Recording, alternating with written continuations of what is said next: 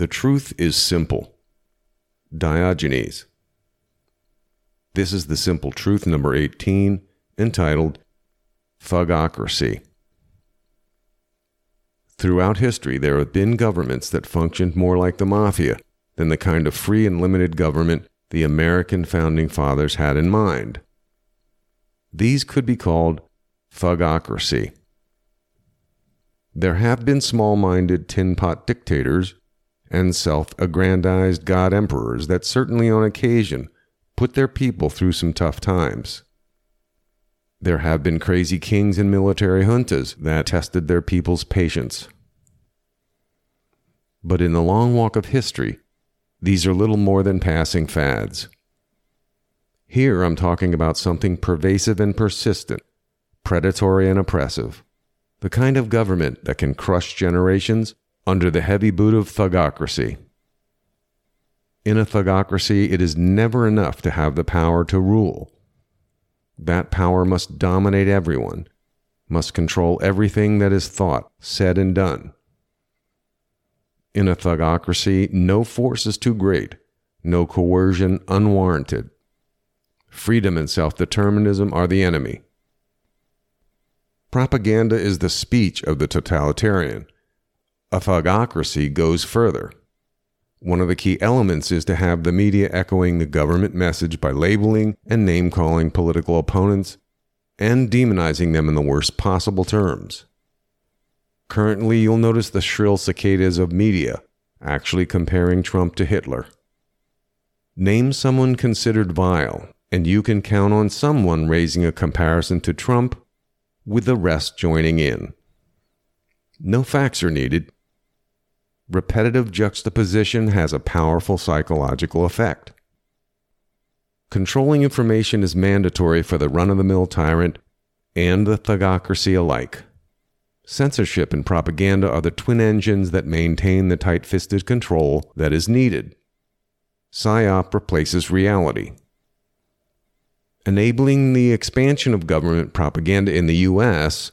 are new laws that allow government financed and controlled media to be broadcast to its own population, something that was previously outlawed for nearly 70 years.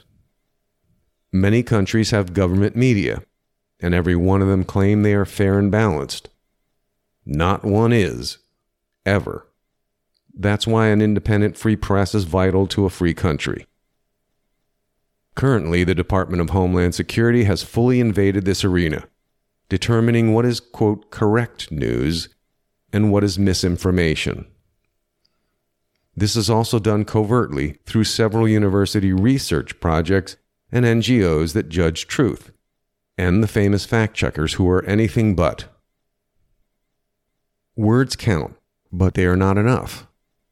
Without a heavy handed nationally controlled police force, the thugocracy doesn't have the teeth necessary to oppress. Every thugocracy has its officially sanctioned thugs.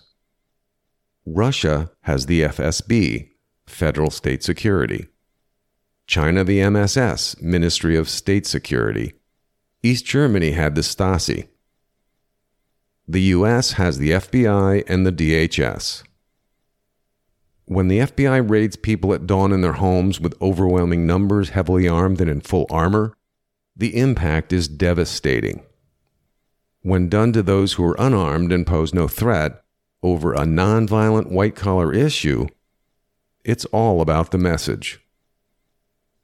Coercing informants and infiltrating groups spreads fear. Cross us, speak against the regime, and you will be next. When the police break down a door or occasionally shoot someone, all the better. FAFO. But a blatantly biased, overreaching, and aggressively violent police force is not enough. True thugocracy demands unrelenting prosecution and an unforgiving court system. A grinding millstone of justice can turn good men to dust. It starts with a willingness to arbitrarily charge minor offenses that are overlooked on all but the regime enemies. This in itself is annoying and costly in both time and money. From there, seasoned thugocracy will pile on more serious charges, whether warranted or not. Make them up if need be. Those are actually the best because they scream injustice and are a form of legalized terrorism. It's like getting into a fight and realizing the guy coming at you is batshit crazy. Makes your hair stand up. In a thugocracy, it doesn't matter if the charges cannot hold up. More time and more money. More intimidation and stress. That is a product in itself. Many J6ers faced multiple crimes for essentially the same act, with enhancements to extend sentences wherever possible. There have already been a half dozen men, most with zero criminal records, who committed suicide under the weight and pressure of the thugocracy. This outcome sends an especially powerful message that the thugocracy can kill you with your own hand.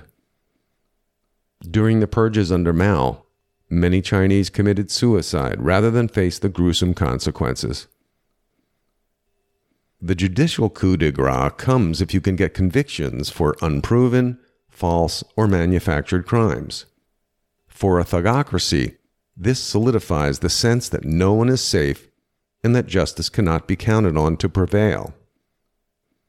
Since a jury of peers is the last line of defense against the corrupt justice system, a jury guilty verdict seals off any last hope.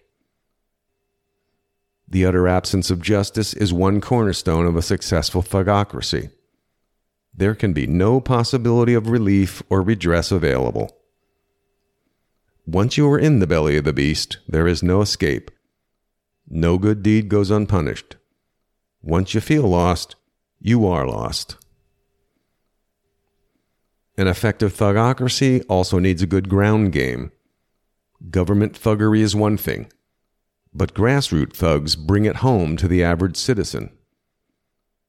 Hitler had his brown shirts and Hitler Youth. The brown shirts terrorized Jewish neighborhoods, and the Hitler Youth camps indoctrinated all German youths into the Nazi philosophy. By 1939, 90% of all German children were in the Hitler Youth. Mao had the Red Guard. Red Guards were a mass, student led paramilitary leftist social movement mobilized by Chairman Mao Zedong in 1966 China. As part of the Cultural Revolution, they beat up dissidents and worked to eradicate the millennia long traditions of China.